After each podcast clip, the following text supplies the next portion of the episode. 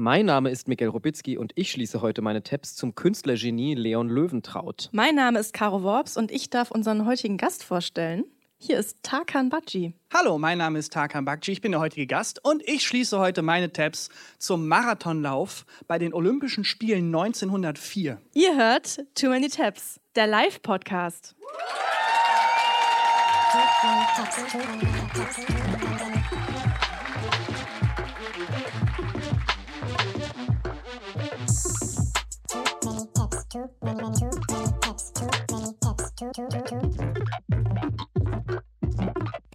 Ja, Tarkan, herzlich willkommen bei uns im Podcast. Herzlich und, willkommen. ähm, Wir sind immer noch da. Wir sind immer noch Beim da. SWR Podcast Festival. Also die Folge läuft jetzt ein paar Wochen später, aber wir sind immer noch quasi beim Festival, muss man sagen. Ja, und ich bin sehr froh und sehr geehrt, euer Gast sein zu dürfen. Ich bin aber sehr ehrlich, wir hatten gestern auch eine Show mit dem Podcast, den ich mache Ja. und so ein anderer Typ. Und ich bin äh, sehr verkatert.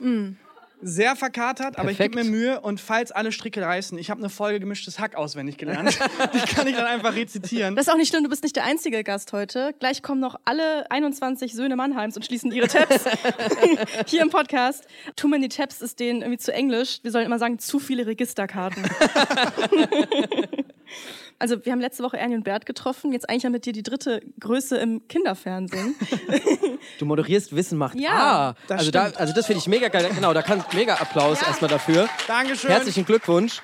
Du hast jetzt quasi damit deine Zielgruppe erweitert. Wirst du öfters jetzt auch von Kindern angesprochen, die dich aus dem Fernsehen kennen? Ich muss mich damit noch irgendwie auseinandersetzen, wie ich damit umgehe, weil von außen betrachtet ist eine Interaktion mit einem Kind immer schwierig als Erwachsener, wenn die Eltern nicht einschätzen können, warum wir interagieren, weil die Ja. Kinder haben mich schon erkennen mich manchmal, aber Eltern haben es noch nicht gerafft, weil die gucken nicht immer mit. ja. Deswegen muss ich viel erklären. So, nein, wir kennen uns, wir kennen uns, aber ich kenne ihr Kind. Das, also ich kenne das Kind nicht, aber das Kind kennt mich. Wir, ah, es ist sehr schwer. Wer ist der Mann auf der Rutsche? Ja, ich hänge viel an äh, Kinderspielplätzen Ja. auch rum und Ja. verteile so Autogrammkarten. Das hast du jetzt schon immer Erweitere gemacht, jetzt wird es halt zum Problem ja. langsam. Ja. Wir kennen uns eigentlich ja auch durch die Arbeit, durch das äh, damals noch Neo-Magazin. Als ich Tarkan wirklich das erste oder zweite Mal, glaube ich, als ich Hospitant war, habe ich dich das zweite Mal gesehen. Du hast mich direkt mit so einer Platzwunde begrüßt. ja, den, kann mich noch sehr genau erinnern, äh, dass ich sehr lange diese Platzwunde hatte, weil an meinem allerersten Tag, also ich war schon vorher bei der Firma, die das Neo-Magazin gemacht hat damals und wurde dann da so rübergeschart und war total aufgeregt. Das war, der Autorenraum war sehr eingespielt und seit langer Zeit kam da auch niemand Neues dazu und ich war so der Erste, der dann so reingeschubst wurde und äh, war so aufgeregt und bin da hochgerannt zu dem Autorenraum, der, da muss man so eine Treppe nehmen und da hing so ein riesen Projektor Oh ja, der riesengroße Projektor. und da bin Aus ich Eisen. vo volle Kanne äh, gegengerannt. Hab aber so viel Adrenalin gehabt, dass ich dachte, boah, bestimmt nichts passiert. Bin in den Raum rein, wurde vorgestellt, habe so angefangen, hallo, mein Name ist Tarkan, ähm, ähm, ähm, ich bin jetzt auch hier und habe gemerkt, die Leute gucken mich an und ich dachte, yes, ich hab sie.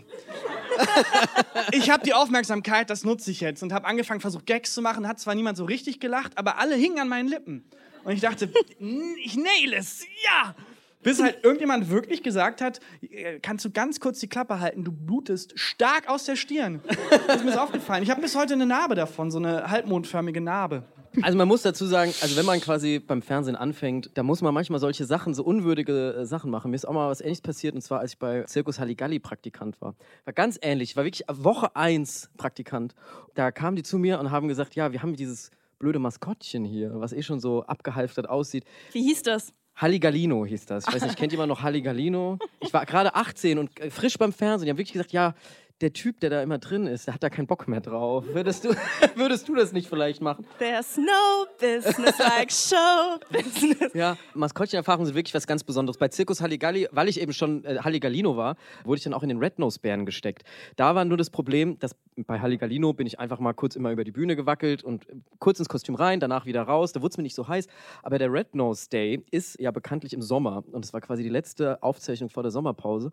Und der Red Nose Bär, dieses Maskottchen, sollte nicht einfach nur durchlaufen, was reinbringen, sondern sollte die ganze Folge über hinten im Scheinwerferlicht sitzen und so äh, Call-In-Anrufe, Fake, die es gar nicht gab, sollte ich so entgegennehmen. Und ich merke einfach, wir haben vorher extra, weil es schon gesagt wurde, es wird bestimmt sehr heiß da drin. Wir nehmen besser so ein Grußwort, dass wenn du winkst, dann holen wir dich da raus. Ich dachte, ach, das kriege ich locker hin. Nee, wir machen die Folge. Es war Otto Walkes zu Gast in der Folge. Ich saß quasi in der Kulisse hinter Otto Walkes und Klaas und Joko und war in diesem Red Nose Kostüm und ich merke einfach, wie es immer heißer wird und es wird heißer und es dauert wirklich zehn Minuten und es wird schon heiß. Nächste zehn Minuten, es wird schon heiß. Wird immer heißer. Ich habe da glaube ich eine halbe Stunde drin verbracht, bis ich dann wirklich so ganz verschämt diese, diese, diese süße, tapsige Teddyhand gehoben habe und habe gewunken. Und dann kamen Leute und haben mich wirklich komplett schweißgebadet. Das war wirklich so ein kein Pardon-Moment, wie aus dem Film von Happe Kerkeling. Haben mich da rausgeschält. Erstmal vor dem ganzen Publikum, nass geschwitzt, vor Otto Walkes und Klaas und Joko, die natürlich dann da so ihre Witzchen gemacht haben und so. Und dann bin ich dann da so verschämt. So, ja, tschüss, bis dann. Hat auch, ne, ich gehe dann mal. Und dann ist der Nächste auf die Bühne, in das Kostüm rein. das war total verschwitzt. Es war, es war so wirklich einer der würdelosesten Fernsehmomente. Gut, dass wir jetzt hier in einer Glitzerjacke im Podcast sitzen und drüber lachen können. ja. No business like show business. So ist es. Okay, Tarkan, aber ich hoffe, du hast auch ein paar Tabs für uns dabei. Ja, ich bin ein großer Tab-Fanatiker. Ich habe sehr viele Tabs immer offen. Musste mich da erstmal zurechtfinden, was davon ich vorstellen möchte. Und ich dachte, wenn es ein Thema gibt, das irgendwie jeder auf dem Schirm hat, dann ist das der Marathon bei den Olympischen Spielen 1904. Es war eine wilde Zeit. 1904 war eine wilde Zeit. Ja. Man hatte noch nicht so ganz raus, wie Sportarten funktionieren. Man hatte noch nicht so ganz raus, wie der menschliche Körper funktioniert. Das war so kurz nach, wenn du Kopfschmerzen hast, hast du Kokain bekommen mhm. und Aderlass. Ungefähr so war es. Und dieser Marathon hat irgendwie nicht so ganz funktioniert. Das hat nicht so ganz geklappt. Es war eine Katastrophe. Bis heute also wirklich katastrophalste Sportevent aller Zeiten. Wie bist du denn darauf gestoßen vielleicht erstmal? Wie bist du darauf gekommen? Boah, das ist eine sehr gute Frage, das weiß ich gar nicht mehr. Ja, Tap-Chaos einfach. Ich musste wahrscheinlich irgendwie arbeiten und dann, oh, was war nochmal 1904? Wie war der ja. Marathon wohl? ja, wer kennt's nicht? Ne? Es waren insgesamt 32 Menschen, die angetreten sind und 14 haben es ins Ziel geschafft. äh, was schon mal so ein bisschen andeutet, da war einiges los. Damals noch 40 Kilometer Marathon. Es wurde dann erst später 42 Kilometer, weil das Königshaus damals auch, das Englische, als da ein Marathon stattfinden sollte, wollten die das sehen. Aber die wollten halt nicht sich aus ihrem Palast bewegen und dann wurde die Strecke verlängert, damit die von ihrem Palast aus zugucken können. Aber das ist. Das hat gar keinen historischen äh, Nein, also, Ursprung. Da, doch, damals war es so, dass der jetzt der Wissen macht ja. plötzlich. Äh, damals war es so, dass der Mensch, der die Nachricht verkündet hat, dass die eine Armee gewonnen hat, nach Marathon, glaube ich, gelaufen ist oder von Marathon gelaufen ist. Keine Ahnung. Jedenfalls hat er verkündet, wir haben gewonnen, es ist alles cool, wir haben die Schlacht gewonnen, ist dann tot umgefallen. Und die Leute dachten sich aus irgendeinem Grund, ja geil, das machen wir jetzt jedes Jahr. Das, das, wird eine Sportart. Ja, es sind äh, nur 14 Leute angekommen. Es waren nämlich 32 Grad Celsius im Schatten und sehr staubig. Und aus irgendeinem Grund, ich kenne den Grund, hat der Mensch, der das veranstaltet hat, gesagt, es gibt bloß eine einzige Wasserstelle weil später kam raus, als ihm dann das vorgeworfen wurde, meinte er, ja, ich wollte gucken, ich habe Studien durchgeführt zu gezielten Dehydrationen des menschlichen Körpers, was dann so passiert. Aha. Wollte ich einfach mal rausfinden. Ja, was Im Rahmen der, der, Olympischen Spiele. Der dachte, ach, jetzt ist ein guter Zeitpunkt. und der Typ hat auch dafür gesorgt, dass die Strecke durch ganz viel ähm, Hügellandschaft mit sehr viel staubigen Straßen ver verläuft. Und dann hatten die noch die Idee zu sagen, wir haben doch jetzt seit kurzem dieses Automobil. Lass doch so eine Kolonne Autos vorwegfahren tolle Idee. Und dann haben die gemerkt, als sie gefahren sind, oh, wir haben 1904, die wirbeln richtig Staub auf. So eine massive Staubwolke, die den ganzen Läufern konstant ins Gesicht geballert ist. Bei 32 Grad. Und dehydriert. Ohne Wasser. So starten die Läufer. Wir fangen mal mit dem Menschen an, der sich recht früh als Erster absetzt. Das ist der gute Thomas Hicks. Und der hat kein Wasser bekommen, obwohl er auch, wie jeder andere Läufer, dauernd gefragt hat: Sag mal, haben wir Wasser irgendwo? Ist hier irgendwo Wasser? Und dann hat sein Trainerteam sich gedacht: Wir haben kein Wasser, aber wir geben dir ein bisschen Brandy, das hilft bestimmt. und Na wir klar, haben diesen Cocktail logisch. für dich vorbereitet aus Eiweiß und Rattengift. Strychnin. Hä, warum? Weil es ist 1904. Die Leute also, Let's try something out of the box. Mal gucken. Rattengift. Why not? Ja, also das war halt so, nehmen wir jetzt ähm, Aderlass, machen wir irgendwie Blutegel, na komm, wir probieren mal Rattengift aus. Und er hatte starke Halluzinationen. Aber irgendwie hat sie nach vorne gepeitscht. also, er hat sich dann sehr schnell vorne abgesetzt und kam trotzdem nicht als Erster ins Ziel, was irgendwie komisch ist. Weil was passiert ist. Lass nicht raten, das Rattengift hat gekickt. Das hat gekickt, aber ein anderer Typ hat nach zehn äh, Kilometer ungefähr aufgegeben, weil er gemerkt hat, kein Wasser, nur Staub. Das ich schaffe das nicht. Hat sich dann vom Auto abholen lassen und ins Ziel fahren lassen und auch an den Läufern vorbei, hat den so gewunken. Und dann hat er gedacht, warte mal, jetzt bin ich ja Erster eigentlich. Ja, die letzten Meter, halt mal hier links an, bitte. Die letzten Meter mache ich doch noch zu Fuß. Ist dann so ins Ziel, hat sich feiern lassen. Nein. Ähm, hat auch die Medaille fast bekommen. Und da nur mal gedanklich eine Klammer setzen. Also theoretisch ist der Typ jetzt der Erste. Theoretisch. Aber es gibt noch mehr Struggle. Quasi. Ja, es gibt noch mehr Struggle. Dann kam irgendwann äh, Thomas Hicks ins Ziel und der hat, äh, das Strichnin hat dann irgendwann geballert Okay. und war aber so kurz vorm Ziel, dass sich das Trainerduo dachte, wir haben es fast geschafft. Wir machen so ein Wochenende bei Bernies Ding raus. Die haben den getragen und die haben ihn ins Ziel getragen so und der, der hat seine Beine noch so bewegt. Nee. Und dann hieß es, ja, technisch gesehen, komm, es gildet einfach. Wir haben 1904, fuck it. Das gildet. Und äh, wurde dann da über die Ziellinie von den Trainern getragen. Das mit glaube ich alles nicht. Was sind denn deine Quellen, Tarkan? Denkst du das hier gerade aus? Nein, äh, das kann man alles nachlesen auf dieser Website, die äh, Xavier Naidoo mir mal empfohlen hat. Der dritte Platz ist eigentlich mein Lieblingsplatz. Das ist Arthur Newton. Und das ist mein Lieblingsplatz, weil das in dem ganzen Chaos der einzige ist, der wirkt wie ein ganz normaler Läufer. Der halt da langläuft und sieht, links von ihm jemand hat Halluzinationen, wird weggetragen. rechts von ihm so ein Typ überholt ihn im Auto und winkt. Und der kam halt an als Dritter und war, äh, bin ich der Einzige gelaufen ist, was ist hier los? Und ist auf diesem Podest mit dem Typen, den er eben an sich vorbeifahren hat sehen. auf Platz 1. Das kann doch nicht sein. Und dann, kurz vor der Medaillenübergabe, wurde halt der disqualifiziert. Und der meinte dann, oh, war doch nur ein Spaß. War doch nur ein Spaß. Er hat ein Foto mit der Tochter des Präsidenten schon gemacht und hatte die Medaille schon um. Der Erste. Dann wurde er disqualifiziert. Deswegen ist er technisch nicht der Erste. Und deswegen ist der Viertplatzierte, der jetzt ins Ziel kommt, der eigentlich mein Favorit ist, ist der Drittplatzierte. Und das ist ein Kubaner namens Felix Carriaval. Weiß ich nicht, wahrscheinlich falsch ausgesprochen. Der war Postbote.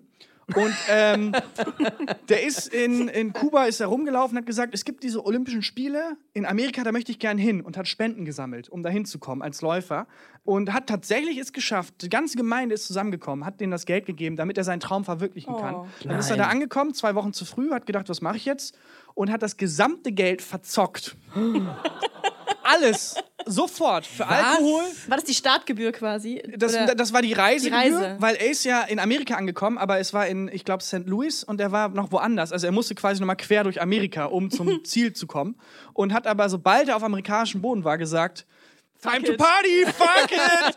Hat sein ganzes Geld ausgegeben und dann gedacht, ja, es wäre schon schade, wenn ich jetzt zurückkomme und gar nicht teilgenommen habe. Und ich habe ja noch Zeit und ist dann angereist. Und kurz vor knapp angekommen, also wirklich, der, der Start war schon aufgestellt, der ist dann noch reingekommen.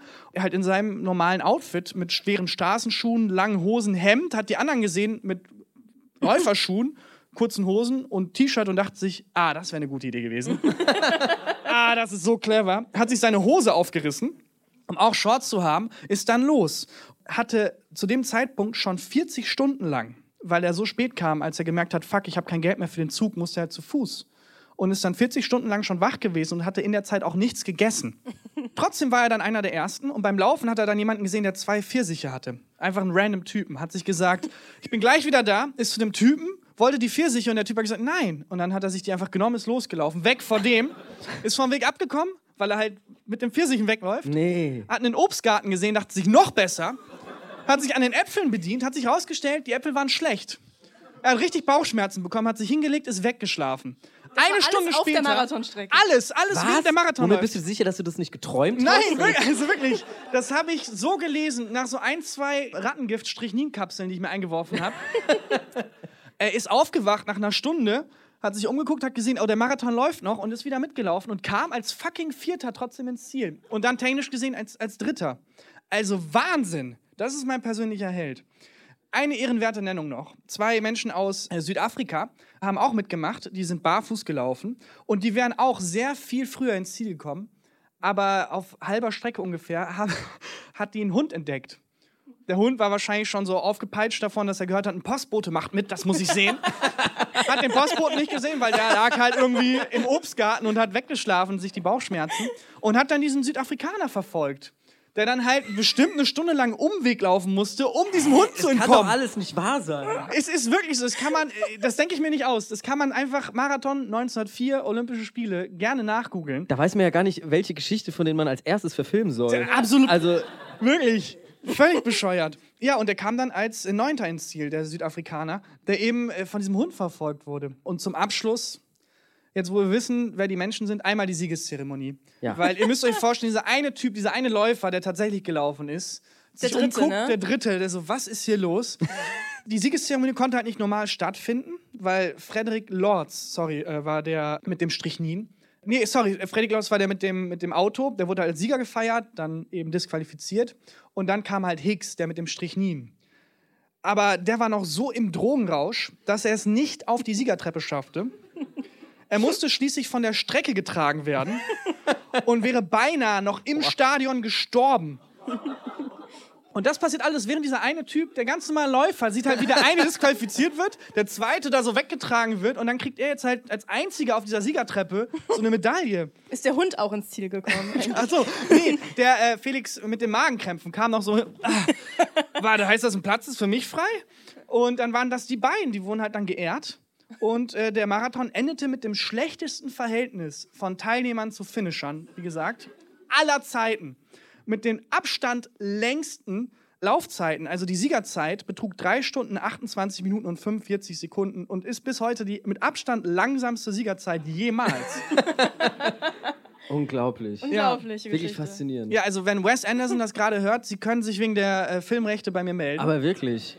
Ich habe überlegt, ob ich da Geld in die Hand nehme, aber ich glaube, es war zu viel. Meine zweite Idee war, alle Tickets für heute Abend zu kaufen. Und dann, dass wir gemeinsam vor leerem Publikum sitzen. Aber für beides hat mein Geld nicht gereicht. Ich habe weder die Filmrechte noch die 25.000 Tickets, die hier verkauft wurden, bekommen. Ey, ich habe auch mal beim Marathon gecheatet. Und es hat auch was mit Äpfeln zu tun.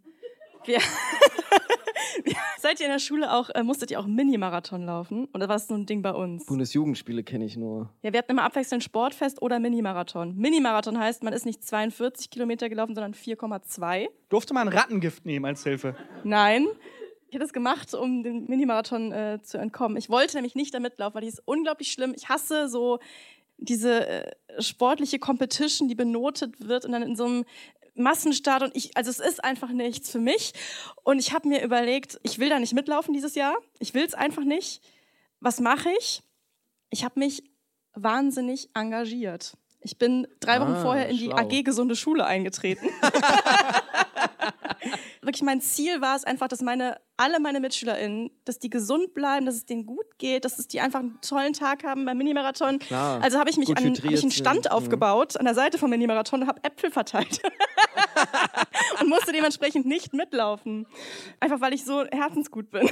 Herzensguter Mensch bin. Ja, ganz selbstlos. Ganz selbstlos. Ja, dann äh, Tarkan, dir. Ja, wir müssen Dank. kurz einmal runterkommen, weil ich sehe sehr viele. Ihr könnt gerade einmal googeln. Niemand glaubt mir, habe ich das Ich Gefühl. glaube dir auch nicht, ehrlich gesagt. Ich Nehmt glaub, das Handy raus, uns. googelt es gerne. Es gibt ganz, ganz halt 1904 ganz, ganz alte Fotos. Es gibt ein Foto, aber das habe ich jetzt nicht mitgebracht, weil es halt so schlechte Qualität hat. Aber wie der Thomas Hicks getragen wird von seinen Trainern, das gibt es Geil. aber sonst nicht so viel. Sehr staubig, also wirklich sehr, sehr staubig. Ja, äh, dann danke dir für deine Tipps zu dem ja, Marathon. danke fürs Zuhören. Wir gehen mal an Miguels. Ja, Dankeschön. danke dir. Ja, ich muss vorneweg bei meinen Tabs ein bisschen was davor sagen. Und zwar wird es mir vielleicht ein bisschen schwerfallen, da heute rhetorisch durchzuguiden, weil der NDR nämlich sich neulich bei uns beschwert hat, weil wir zu oft Leute als Arschlöcher bezeichnet haben. Dementsprechend wird es heute bei mir ein bisschen schwer, weil ich schon das Gefühl habe, dass ich mich heute einer Person widme, die ich sonst mit so einem Wort vielleicht be betiteln würde. Vielleicht Würde. würde. Mache ich jetzt natürlich nicht. Aber ich fände gut, wenn ihr euch immer dieses Wort denkt, weil ich werde den dann einfach statt diesem A-Wort, werde ich dann immer Künstlergenie sagen.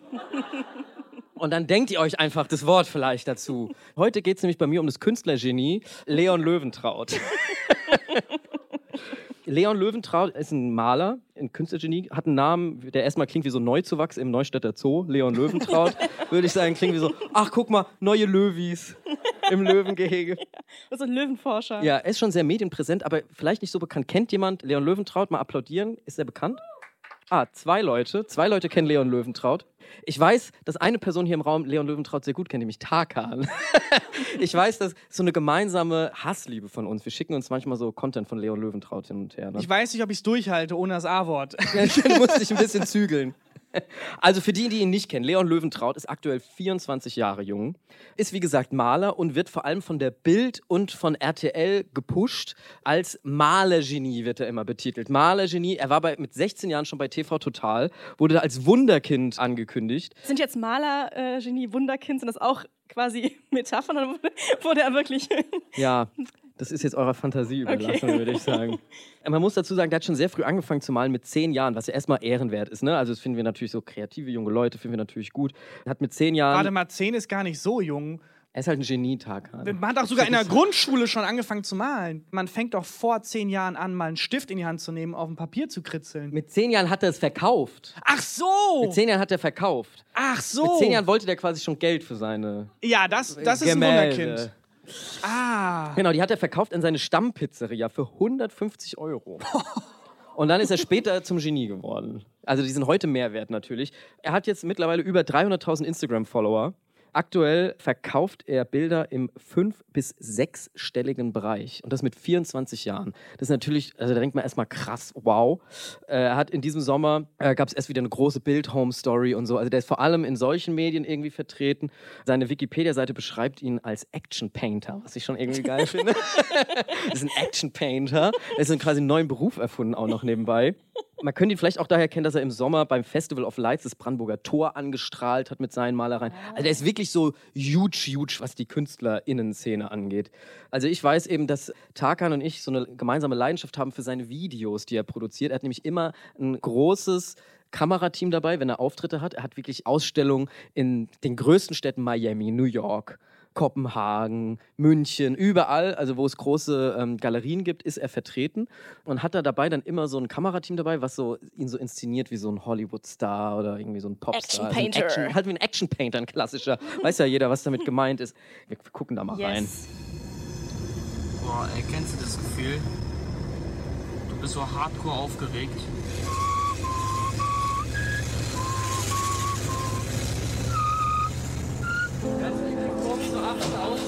Diesmal in Deutschland. Ich werde mega nervös sein vor der Ausstellung. Ich komme angefahren mit einem Auto. Noch eine Ampel überqueren, Moment. Dann ist der rote Teppich ausgerollt, wo ich halt in die Galerie reingehe. Und in dem Moment ist die Galerie eröffnet, um 19 Uhr dann morgen am 30. Und dann gehen alle Leute rein. Und weiteres kann ich halt sagen, wenn die Ausstellung gelaufen ist und ich dann Feedback geben kann, wie ich die Vernissage hier in Berlin erlebt habe. Genau, also so inszeniert er sich. Wow. Er wird da angefahren in einer dicken Limousine, in so einem dicken Auto. Kinotrailer-artig. Ganz sympathisch mit so einer krassen Musik da im Hintergrund und Das so. hat alles diese Ästhetik von diesen, kennt ihr diese Baulich-Brüder zum Beispiel? Oder dieses Finanztipp? Ja, Ich er sieht denk- aus wie ja. ein Finance Bro. Genau. Ja, genau. Also er ist ein Finance Bro, der aber auch, Der auch malt. malt. Also ein Action Painter halt. Das ist wahrscheinlich das, also so neoliberale. Feingeist Finance Bro. Richtig. Und hat dabei die ganze Zeit so eine Schnösel-Vibes, Ja. finde ich. Also so astreine Schnösel-Vibes, aber nicht nur Schnösel-Vibes, sondern auch so wie so ein Schulhofmobber, der es zu weit gebracht hat, habe ich den Eindruck. Ich finde, er sieht aus, als ob er irgendwie noch ein paar Botanicals in seinen Gin mischen muss. Solche Videos produziert, die sind auch ewig lang. Da gibt es dann immer eine Long-Version und einen Shortcut. Manchmal sind die zu gut, dann müssen die auch sehr, sehr lang sein. Dann sind die so 15 Minuten lang. Da zeigt er dann eben seine Ausstellungen, auch welche Leute sich mit seiner Kunst beschäftigen. Das sind nämlich nur Kunstkenner. ist interessant, wenn du das Bild von verschiedenen Seiten anguckst. Es strahlt es wirklich, ich meine, du hast es mehr gesehen als ich, aber es strahlt unterschiedlich. Wow. Es ist Johannes Bekerner bei einer Ausstellung von ihm, dem da sowas aufgefallen ist in den Gemälden. Wenn man sich auf die andere Seite vom Raum stellt, sieht das ein bisschen anders aus. ja, er hat gesagt, das strahlt da so unterschiedlich, wenn das Licht dann da so ist. Also diese Kunstkompetenz, er arbeitet viel mit Rakeltechnik. Äh, Macht aber auch viele Gesichter, also er arbeitet mit Metaphern, zum Beispiel Gesichter. Es gibt so Artikel auch, in denen er dann sagt, ja, wenn er jetzt zum Beispiel eine Freundin ihn verlassen hat, dann malt er die mit so einem bösen Gesicht. Oh. Oder auch so mit zwei Gesichtern, wenn er jemandem nicht traut. Oder so Sachen macht er. Also er, er denkt sich schon auch was dabei, muss man Ich, sagen. vielleicht musst du erklären, was Rakeltechnik ist. Rakeltechnik, das, dieses Geschmier da oben halt. aber Ja, ganz schön ich weiß frech nicht, irgendwie Es auch, ist ein bisschen frech, aber ich sag mal so, mein Geschmack ist es jetzt nicht. Das ist natürlich strittig, was Kunst, was nicht, pipapo. Tarkan, ist es dein alles, Ist Geschmack? es dein Geschmack? Ich lehne mich erstmal zurück. ähm, ist auf jeden Fall der Geschmack ja. von Johannes Bekerner. Das können wir, glaube ich, sagen. Und er versammelt da eben so ganz viele Promis immer um sich. Also er lädt Gutfried und äh, Leon Löwentraut. das ist der Geschmack von. genau. Aber nicht nur Johannes Bekerner ist ein Freund von Leon Löwentraut, sondern zum Beispiel auch Oliver Pocher, der ist dann auch mal da. Stargeiger David Garrett. Stargang muss man immer dazu sagen. Action Geiger. Action Geiger. Action Geiger David Garrett. Und, aber er hat sich jetzt auch wirklich schon so über die Jahre so hochgearbeitet, dass er jetzt sogar so Fotos hat mit George Clooney, die, die, die so riesige Gemälde von ihm hochhalten. Peter Altmaier hat ein Bild von ihm. Also er ist so, er ist so richtig huge in so einer Promi-Bubble.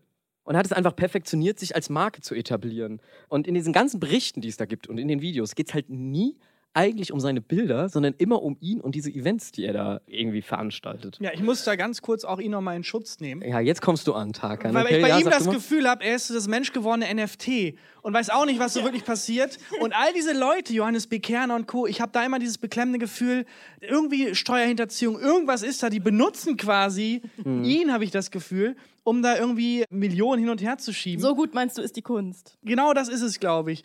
Die Kunst ist nicht dazu da, um angesehen zu werden, die ist dazu da, Ja. um in, zu investieren. Und deswegen auch diese ganze Ästhetik.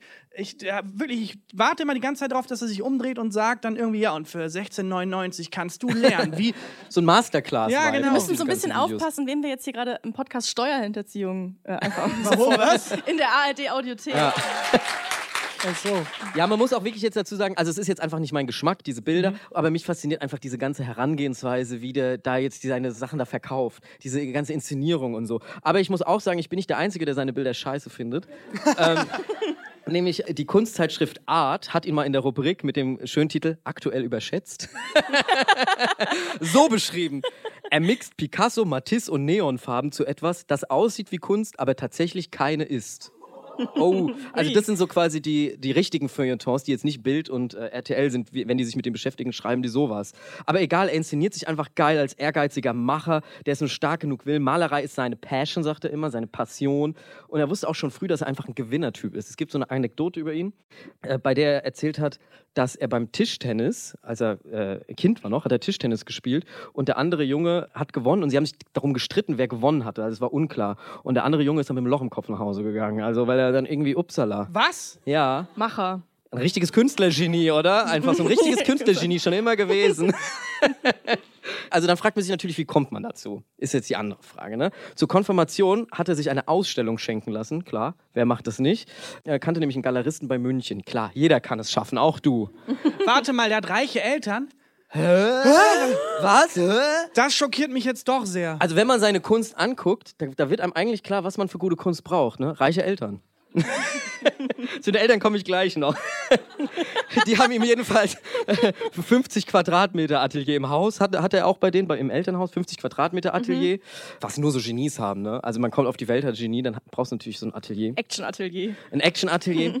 Und seine Interviews, die er gibt, sind auch so geil. Der, der haut wirklich nur so Non-Statements raus. Du bist Deutschland. Ja. Hier ein Auszug aus dem Spiegel-Interview mit ihm. Löwentraut nennt Basquiat sein Vorbild. Auch er war eine verletzte Seele. Manchmal stellte sich vor, Basquiat komme zur Tür rein und fragt Leon, warum malst du? Dann würde ich antworten, dass ich mega enttäuscht bin von der Gesellschaft.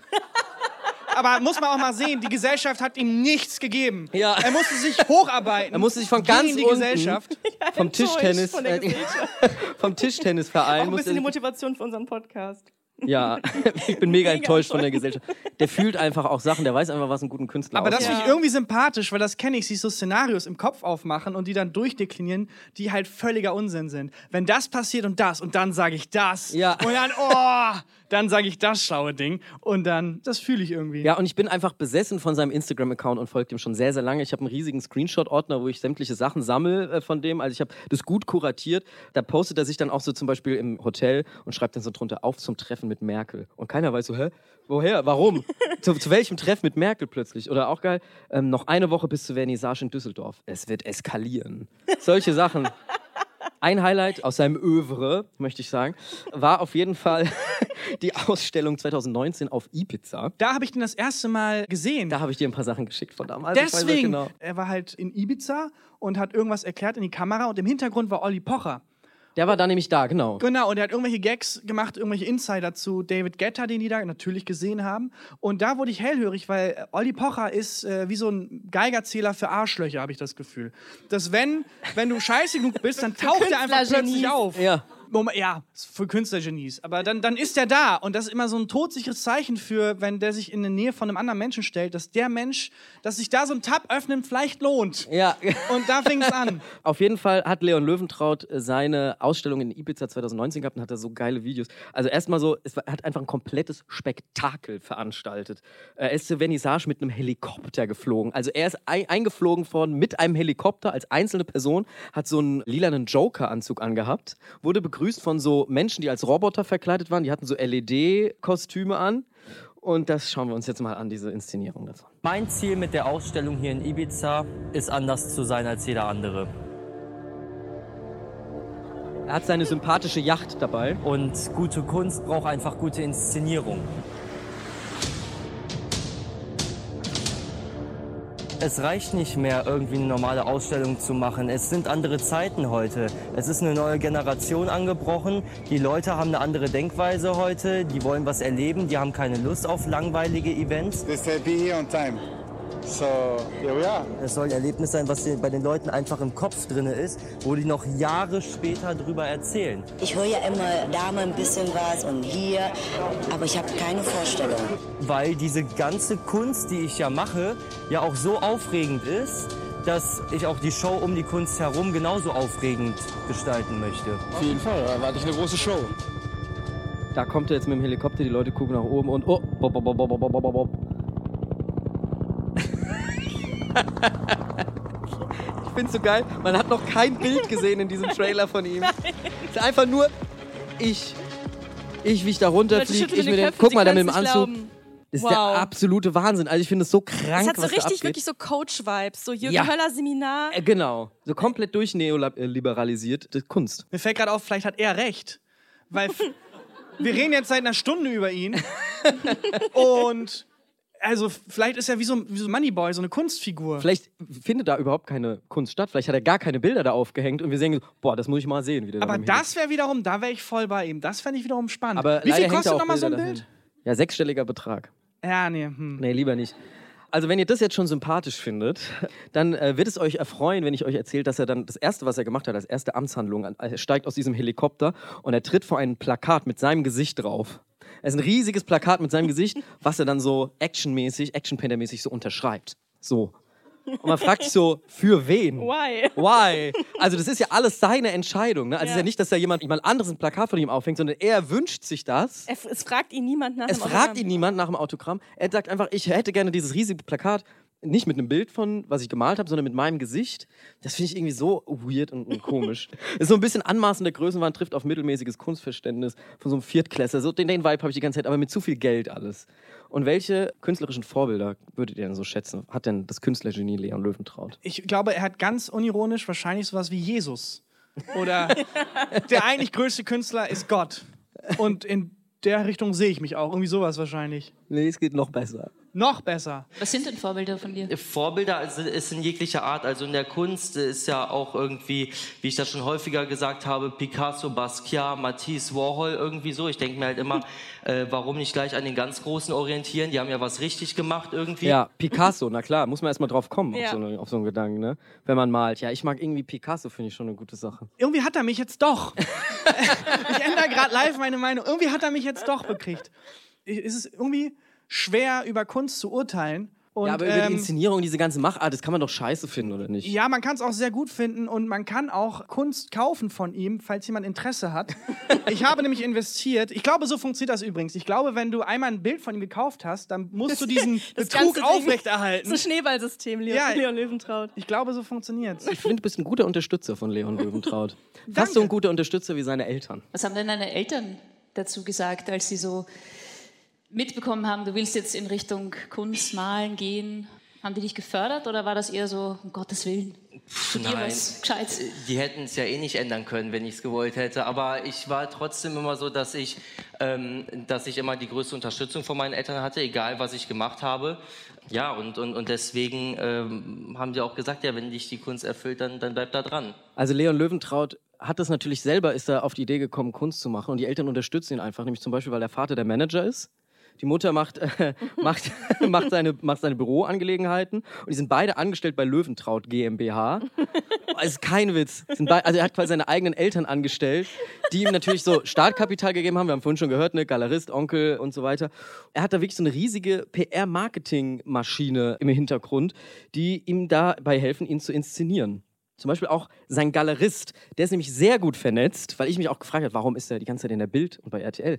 Ja, jetzt kommt es nämlich. Sein Galerist, der arbeitet nämlich für die Bild. Der Galerist vermittelt Künstler an die Bild, die dann für die Bildreihe ein Bild für die Bild heißt die Reihe. Da malen so Künstler eine Bildseite. Für die Bild. Für die Bild. Dafür arbeitet äh, dieser Galerist und vermittelt da eben Künstler, die diese Sachen machen. Also er ist quasi so ein eigentlich ein Mitarbeiter von der Bild und vermittelt dann auch die Bilder von Leon Löwentraut an die Bild. Also So, das so ist ein Mensch, sagen. dem die Gesellschaft nichts gegeben hat. Richtig. Das muss man auch mal, da wäre ich Der auch ist enttäuscht. einfach so, der hat einfach Inspiration und Passion, was wir anderen natürlich alle nicht haben. Ne? Also Es ist normale. ein bisschen sehr viel Schmerz dabei, persönlicher Schmerz, weil ja auch Miguel. ja, ich Wie viel weiß kostet nicht. ein Bild von dir? Sechsstelliger Betrag auf jeden Fall. Mit RTL hat er nämlich auch Geschäfte am Laufen. Er arbeitet auch für Wolfram Kohns, der den äh, RTL Spendenmarathon moderiert. Und da vermittelt er nämlich auch Leute. Und da wurde nämlich zum Beispiel dann auch ganz uneigennützig so ein Bild von Leon Löwentraut versteigert. Einfach für die Kinder auch. Und da stand dann auch, wurde Leon Löwentraut auch eingeladen und wurde da gezeigt. Hat er irgendwie neben Uschi Glas gestanden und hat nochmal gewunken. Also so funktioniert das irgendwie. Also der hat irgendwie Marketing perfektioniert. Und ich weiß nicht, ich finde sowieso, also der ganze Kunstmarkt ist ja sowieso so klein und von so ein paar reichen äh, Leuten irgendwie gesteuert, dass ich das irgendwie so richtig unfair und doof finde, dass dann da sowas ja auch noch irgendwie äh, passiert. Also es gibt eigentlich gar keine Möglichkeit für Normalo. MalerInnen da reinzukommen. Leon Löwentraut ist dafür so ein Sinnbild. Nee, der ist ein Sinnbild dafür, dass man es auch schaffen kann. Selfmade-Typ. Selfmade, das äh, sehe ich jetzt gar nicht. Da muss ich jetzt mal kurz Kontra geben. Der ist ein Wolf und du bist einfach ein Schaf, Miguel. so sieht es nämlich aus. Ich will hier Leon Löwentraut fertig machen, natürlich. Aber gut, vielleicht ändert sich eure Meinung, wenn jetzt noch eine Sache, ein letztes Detail. Er hatte nämlich einen Mallehrer über viele Jahre. Einen Mallehrer mit dem Namen Markus Tollmann. Sag mal, wo, wo kommen die alle her? Lebt der in Entenhausen? Ja. Markus Tollmann? Markus Tollmann Hat Lö Leon Löwentraut unterrichtet? hat Leon Löwentraut unterrichtet. Markus Tollmann sagt, dass Leon Löwentraut seinen Stil kopiert. Nämlich äh, Markus Tollmann malt genau wie Leon Löwentraut eigentlich, nur vielleicht so ein bisschen besser. Und er wollte den sogar schon mal verklagen, aber da war der 17 und hat gesagt, ich kann doch kein Kind vor Gericht zerren, dafür, dass er meinen Stil kopiert. Naja, so weit wird er schon nicht kommen. Das ist die Geschichte mit Markus Tollmann. Zudem haben die Löwentrauts leider keinen Kontakt mehr. Irgendwie, die haben den Kontakt abgebrochen. So, das waren jetzt meine Tipps zu Leon Löwentraut. Die schließe ich jetzt nochmal. Vielen Dank. Das musste ich mir mal von der Seele reden. Das, hab ich, das, das Das schlepp hat ich schon sich lange mit mir rum. Ah, das hat sich aufgestaut. Das habe ich schon lange mit mir rumgeschleppt. Ja, du hast auch gesagt, wir tauschen uns dazu aus. Der Chat ist schon sehr einseitig tatsächlich. Drei Uhr nachts, oh, was ist los? Ey, Tarkan, ich hab, hast du das neue Löwentraut-Video gesehen? Ja, wenn ihr auch Rabbit Holes habt, dann schickt die uns doch an too many ndr.de oder an unsere Social Media Kanäle. At Caro Worps und Ja. du heißt at, At Miguel R aus A. glaube ich. Und ja. Tarkan, wie heißt du? Ed Tarkan Bakci. Da könnt ihr auch Rabbit Holes hinschicken, aber die kommen halt. Die bringen, Ich melde mich halt bei nichts. euch. Ja, genau. Tarkan hat auch einen Podcast, natürlich. Gefühlte Fakten heißt der. Mama, Papa sind auch da. Yes. Vielen Dank. Ja, bis zum nächsten Mal. Tschüss. Tschüss.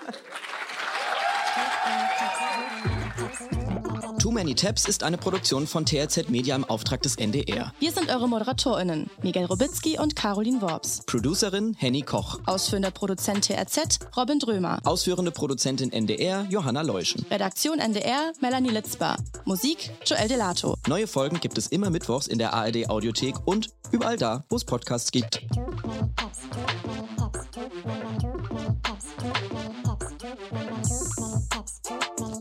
Thank you.